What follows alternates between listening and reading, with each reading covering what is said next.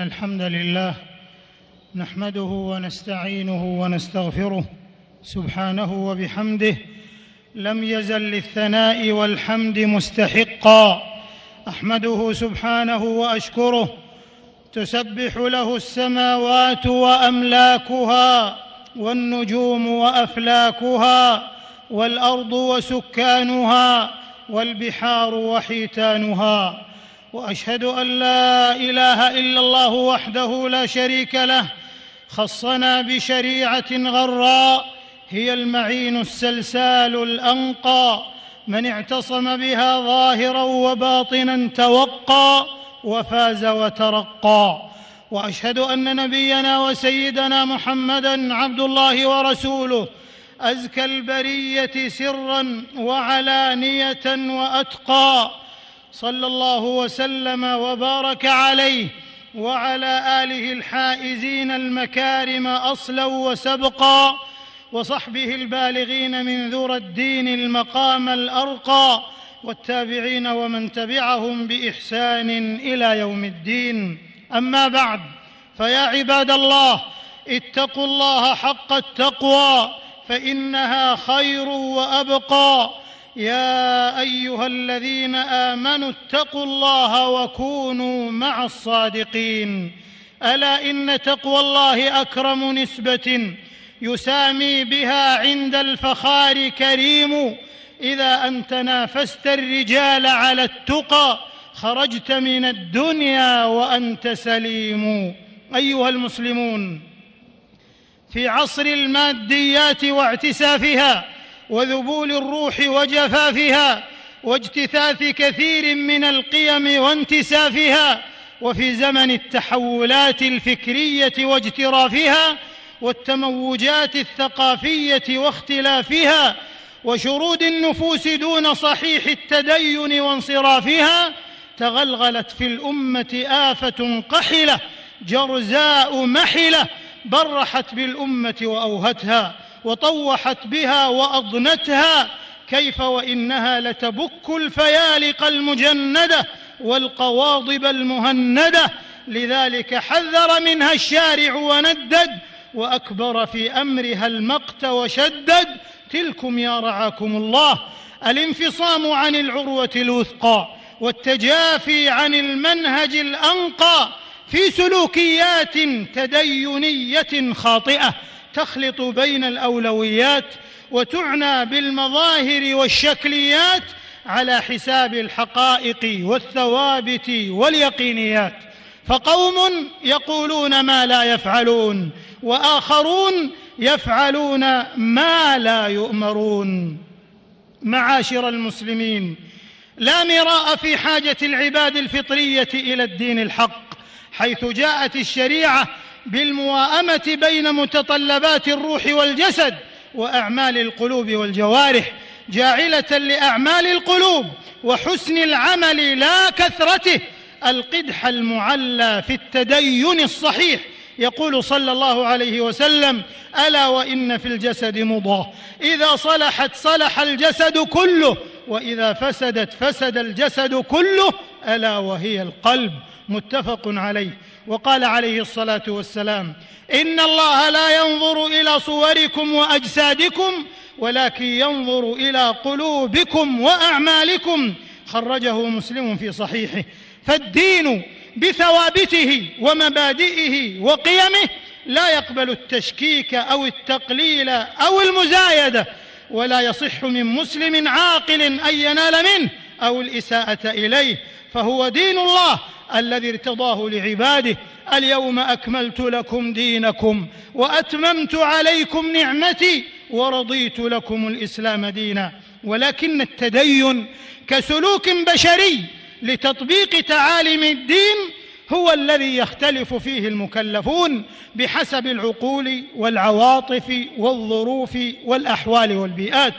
وهذا الفارق بين الدين والتدين يحتم مراجعة مسيرة التدين في المجتمعات والتحولات الفكرية التي واكبتها. في زمن انتشرت فيه ظواهر اختطاف العقول والأفكار باسم الدين والصراع بين الأيديولوجيات والأجندات مما أفرز تناقضات سلوكية وانتماءات فكرية تتطلب معرفة الضوابط الشرعية عند الحديث عن الثوابت والمتغيرات.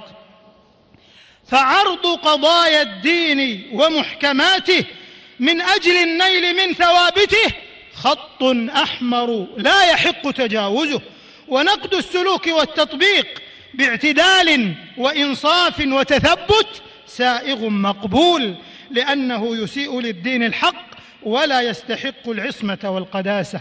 أمة الإسلام وفي هذا العصر المحتدم بالاختلافات والانقسامات والملتهب بالأزمات والصراعات كثرت ضروب التدين الخاطئ وأمت وانداحت صور الضلال وعمت من أهل الأهواء الذين أشربوا فكر الغلو والتكفير والعنف والقتل والتفجير والتخريب والتدمير وغيرها من الطوام التي يتبرأ منها كل مؤمن يرجو الله واليوم الآخر.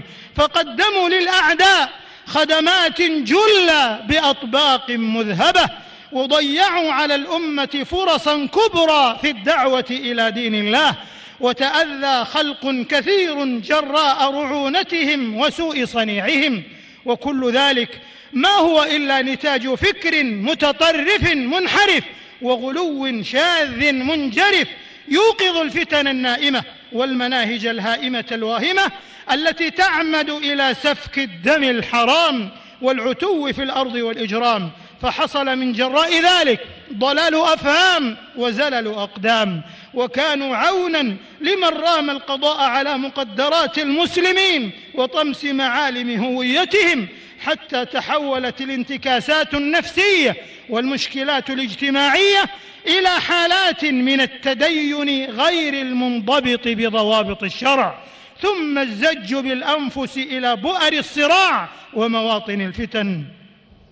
ولهذا جاء وصفهم البليغ على لسان المصطفى صلى الله عليه وسلم بقوله عن أصلهم ذي الخويصرة يخرج من ضئضئ هذا أناس تحقرون صلاتكم عند صلاتهم وصيامكم عند صيامهم يمرقون من الدين كما يمرق السهم من الرمية.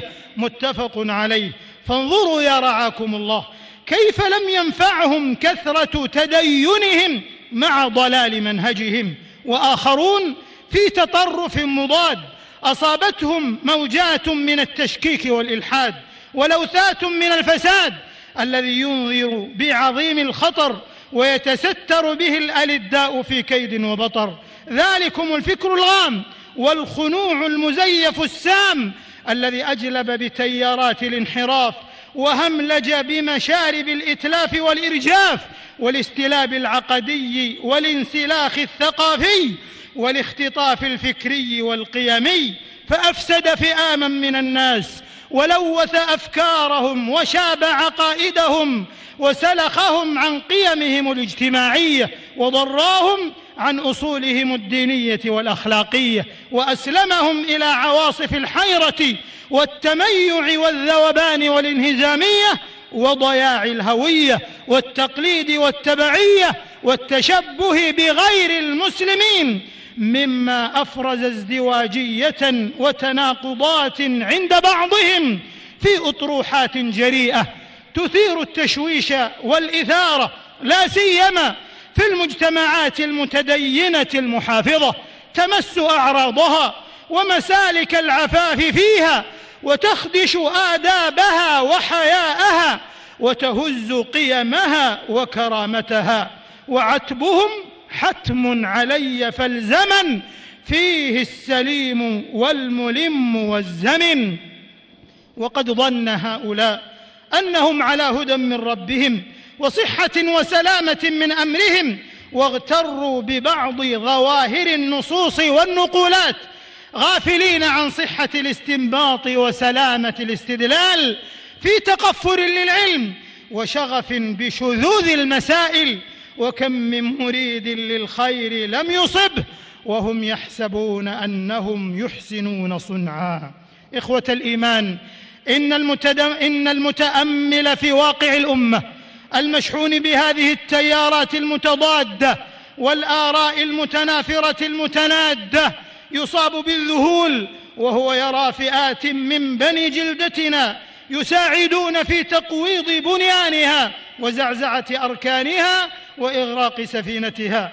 فبين غلو في الدين محموم وتمييع للشرع مذموم يتقلب فيه بعض أبناء الأمة الخالدة التي اصطفاها المولى سبحانه لتكون خير أمة أخرجت للناس حتى آل أمر بعض أبنائها في تدينهم إلى انتماءات فكرية وولاءات حزبية وتيارات مذهبية وطائفية وصراعات سياسية. والله تعالى يقول إن هذه أمتكم أمة واحدة وأنا ربكم فاعبدون. معاشر المؤمنين ولقد حوت شريعتنا في أصولها ومبادئها ما يتواءم وحاجة الإنسانية وما يتواكب ومصلحة البشرية في كل زمان ومكان وما يحقق مصالح العباد في أمور المعاش والمعاد. والتمسك بها لا يحتاج إلى جهد جهيد أو غلو وتشديد أو ترك لمعالمها وتفريط بل هي وسط بين كل ذلك. وكذلك جعلناكم أمة وسطا. يقول الإمام الشاطبي رحمه الله إن الشريعة جارية في التكليف بمقتضاها على الطريق الوسط العدل الآخذ من الطرفين بقسط لا ميل فيه فإذا نظرت إلى كلية شرعية فتأملها تجدها حاملة على التوسط والاعتدال ورأيت التوسط فيها لائحة ومسلك الاعتدال واضحا وهو الأصل الذي يرجع إليه والمعقل الذي يلجأ إليه. انتهى كلامه رحمه الله.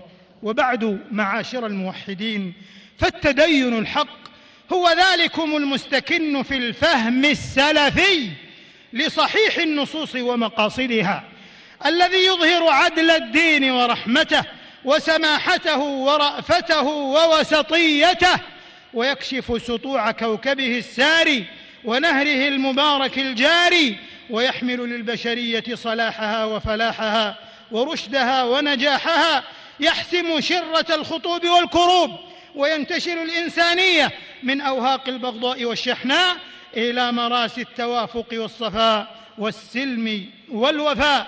الحق والعدل العظيم ورحمة. مثلنا أمة أحمد تمثيلا. فاسأل عن القبطي يأخذ ثأره من عمرو عاص تلقين ذهولا. واقرا أبا بكر يوصي جنده لترى غريبا في العهود ضئيلا. فالله الله عباد الله في التمسك بثوابت دينكم لا سيما في عصر الفتن وغربة الإسلام وفي زمن التحديات الجسام والأزمات العظام. وليس ذلك كله البتة وليس ذلك كله البتة ذريعة للنيل من الدين والمتدينين ولا طعنا في المؤمنين الصالحين فحذار حذار من استفزازات المرجفين والمزايدين وإثارات حملات المتربصين والمغرضين فاصبر إن وعد الله حق ولا يستخفنك الذين لا يوقنون أقول قولي هذا وأستغفر الله العظيم الجليل لي ولكم ولسائر المسلمين من كل خطيئة وإثم فاستغفروه وتوبوا إليه إنه كان توابا.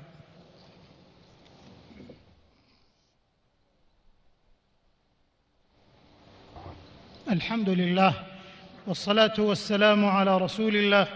أما بعد فيا عباد الله اتقوا الله في السر والعلن.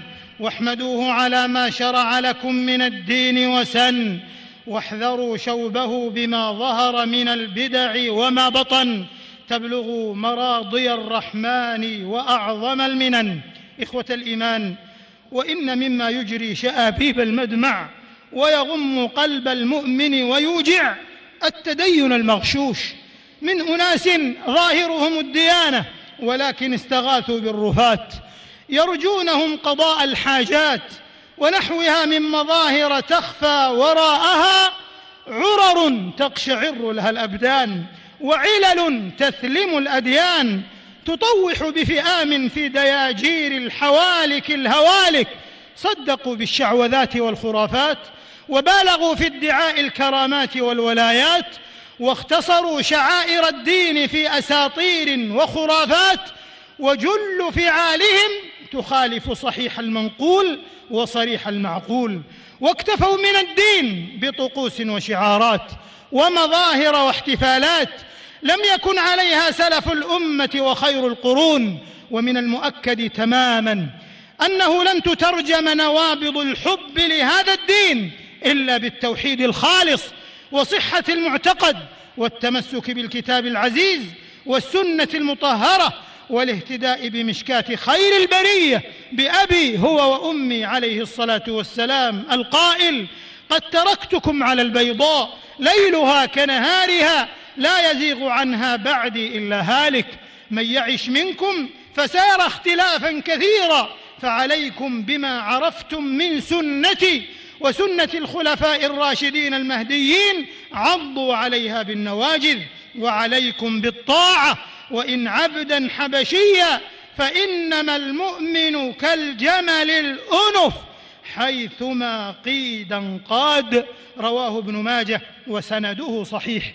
سلهم عن الحب الصحيح ووصفه فلسوف تسمع صادق الأخبار. إحياء سنته حقيقة حبه في القلب في الكلمات في الأفكار. فعلى الأمة جميعا. شد ركابها صوب العناية بتصحيح المفاهيم الدينية وضبط المصطلحات الشرعية وتنقيتها مما خالطها من المصطلحات المغلوطة والمشبوهة والتصدي لكل الأدعياء الذين يغالون ويشددون أو يفرطون ويقصرون والفيصل في ذلك الرد إلى الكتاب والسنة بفهم سلف الأمة يبينه العلماء الراسخون حيث يقع على عاتق علماء الشريعة المؤتمنين على ميراث النبوة مهمة الاضطلاع بمشروع إسلامي حضاري يضبط مسالك التدين في الأمة خاصة فئة الشباب حتى لا يشوه بين الغالين والجافين. فقيمة الحياة الحقيقية تكمن في صحيح الدين الذي يضبط النفوس ويكون في شغاف القلوب أعز مغروس. قل إن كنتم تحبون الله فاتبعوني فاتبعوني يحببكم الله ويغفر لكم ذنوبكم والله غفور رحيم. قل أطيعوا الله والرسول فإن تولوا فإن الله لا يحب الكافرين. هذا وصلوا وسلموا رحمكم الله على النبي المجتبى والحبيب المصطفى والرسول المقتفى كما أمركم ربكم جل وعلا. فقال تعالى قولا كريما إن الله وملائكته يصلون على النبي. يا أيها الذين آمنوا صلوا عليه وسلموا تسليما. وقال صلى الله عليه وسلم من صلى علي صلاة صلى الله عليه بها عشرا. وصل إلهي وسلم سلاما على أفضل الخلق ماحي البدع وآل وصحب وأهل صلاح ومن سار في دربهم واتبع. وارض اللهم عن خلفائه الراشدين أبي بكر وعمر وعثمان وعلي وعن سائر الصحابة والتابعين. ومن تبعهم بإحسان إلى يوم الدين. وعنا معهم برحمتك يا أرحم الراحمين. اللهم أعز الإسلام والمسلمين. اللهم أعز الإسلام والمسلمين. وأذل الشرك والمشركين. ودمر أعداء الدين. واجعل هذا البلد آمنا مطمئنا وسائر بلاد المسلمين. اللهم آمنا في أوطاننا. اللهم آمنا في أوطاننا. وأدم الأمن والاستقرار في ديارنا. وأصلح أئمتنا وولاة أمورنا. وأيد بالحق إمامنا وولي أمرنا. اللهم وفقه لما تحب وترضى. وخذ بناصيته للبر والتقوى. وهيئ له البطانة الصالحة. التي تدله على الخير وتعينه عليه. اللهم أسبغ عليه لباس الصحة والعافية. اللهم اجعل ما ألم به طهورا يا ذا الجلال والإكرام. اللهم اشف عبدك خادم الحرمين الشريفين. شفاء لا يغادر سقما. يا حي يا قيوم يا ذا الجلال والإكرام. اللهم وفق جميع ولاة أمور المسلمين لتحكيم شرعك واتباع سنة نبيك صلى الله عليه وسلم. اللهم اجعلهم رحمة على عبادك المؤمنين. اللهم ادفع عنا الغلا والوبا والربا والزنا. والزلازل والمحن وسوء الفتن ما ظهر منها وما بطن عن بلدنا هذا وعن سائر بلاد المسلمين يا رب العالمين. اللهم كن لاخواننا المسلمين المضطهدين في دينهم في كل مكان. اللهم انصرهم في فلسطين. اللهم انصرهم في فلسطين على الصهاينة الغاصبين المحتلين. اللهم أنقذ المسجد الأقصى من براثن المحتلين الغاصبين. يا ذا الجلال والإكرام يا رب العالمين. اللهم كن لإخواننا في العراق وفي كل مكان يا ذا الجلال والإكرام. اللهم كن لهم في بلاد الشام وأصلح حالهم واحقن دماءهم. اللهم احقن دماء المسلمين. اللهم احقن دماء المسلمين في كل مكان يا حي يا قيوم. برحمتك نستغيث. فلا تكلنا إلى أنفسنا طرفة عين وأصلح لنا شأننا. كله ربنا آتنا في الدنيا حسنة وفي الآخرة حسنة وقنا عذاب النار. اللهم أنت الله لا إله إلا أنت أنت الغني ونحن الفقراء. أنزل علينا الغيث ولا تجعلنا من القانطين. اللهم أغثنا اللهم أغثنا اللهم أغثنا. اللهم أغث بلادنا بالخيرات والأمطار وقلوبنا بالإيمان واليقين يا رب العالمين. اللهم إنا نستغفرك إنك كنت غفارا فأرسل السماء علينا مدرارا. ربنا تقبل منا إنك أنت السميع العليم وتب علينا إنك أنت التواب الرحيم. واغفر لنا ولوالدينا ووالديهم وجميع المسلمين والمسلمات الأحياء منهم والأموات.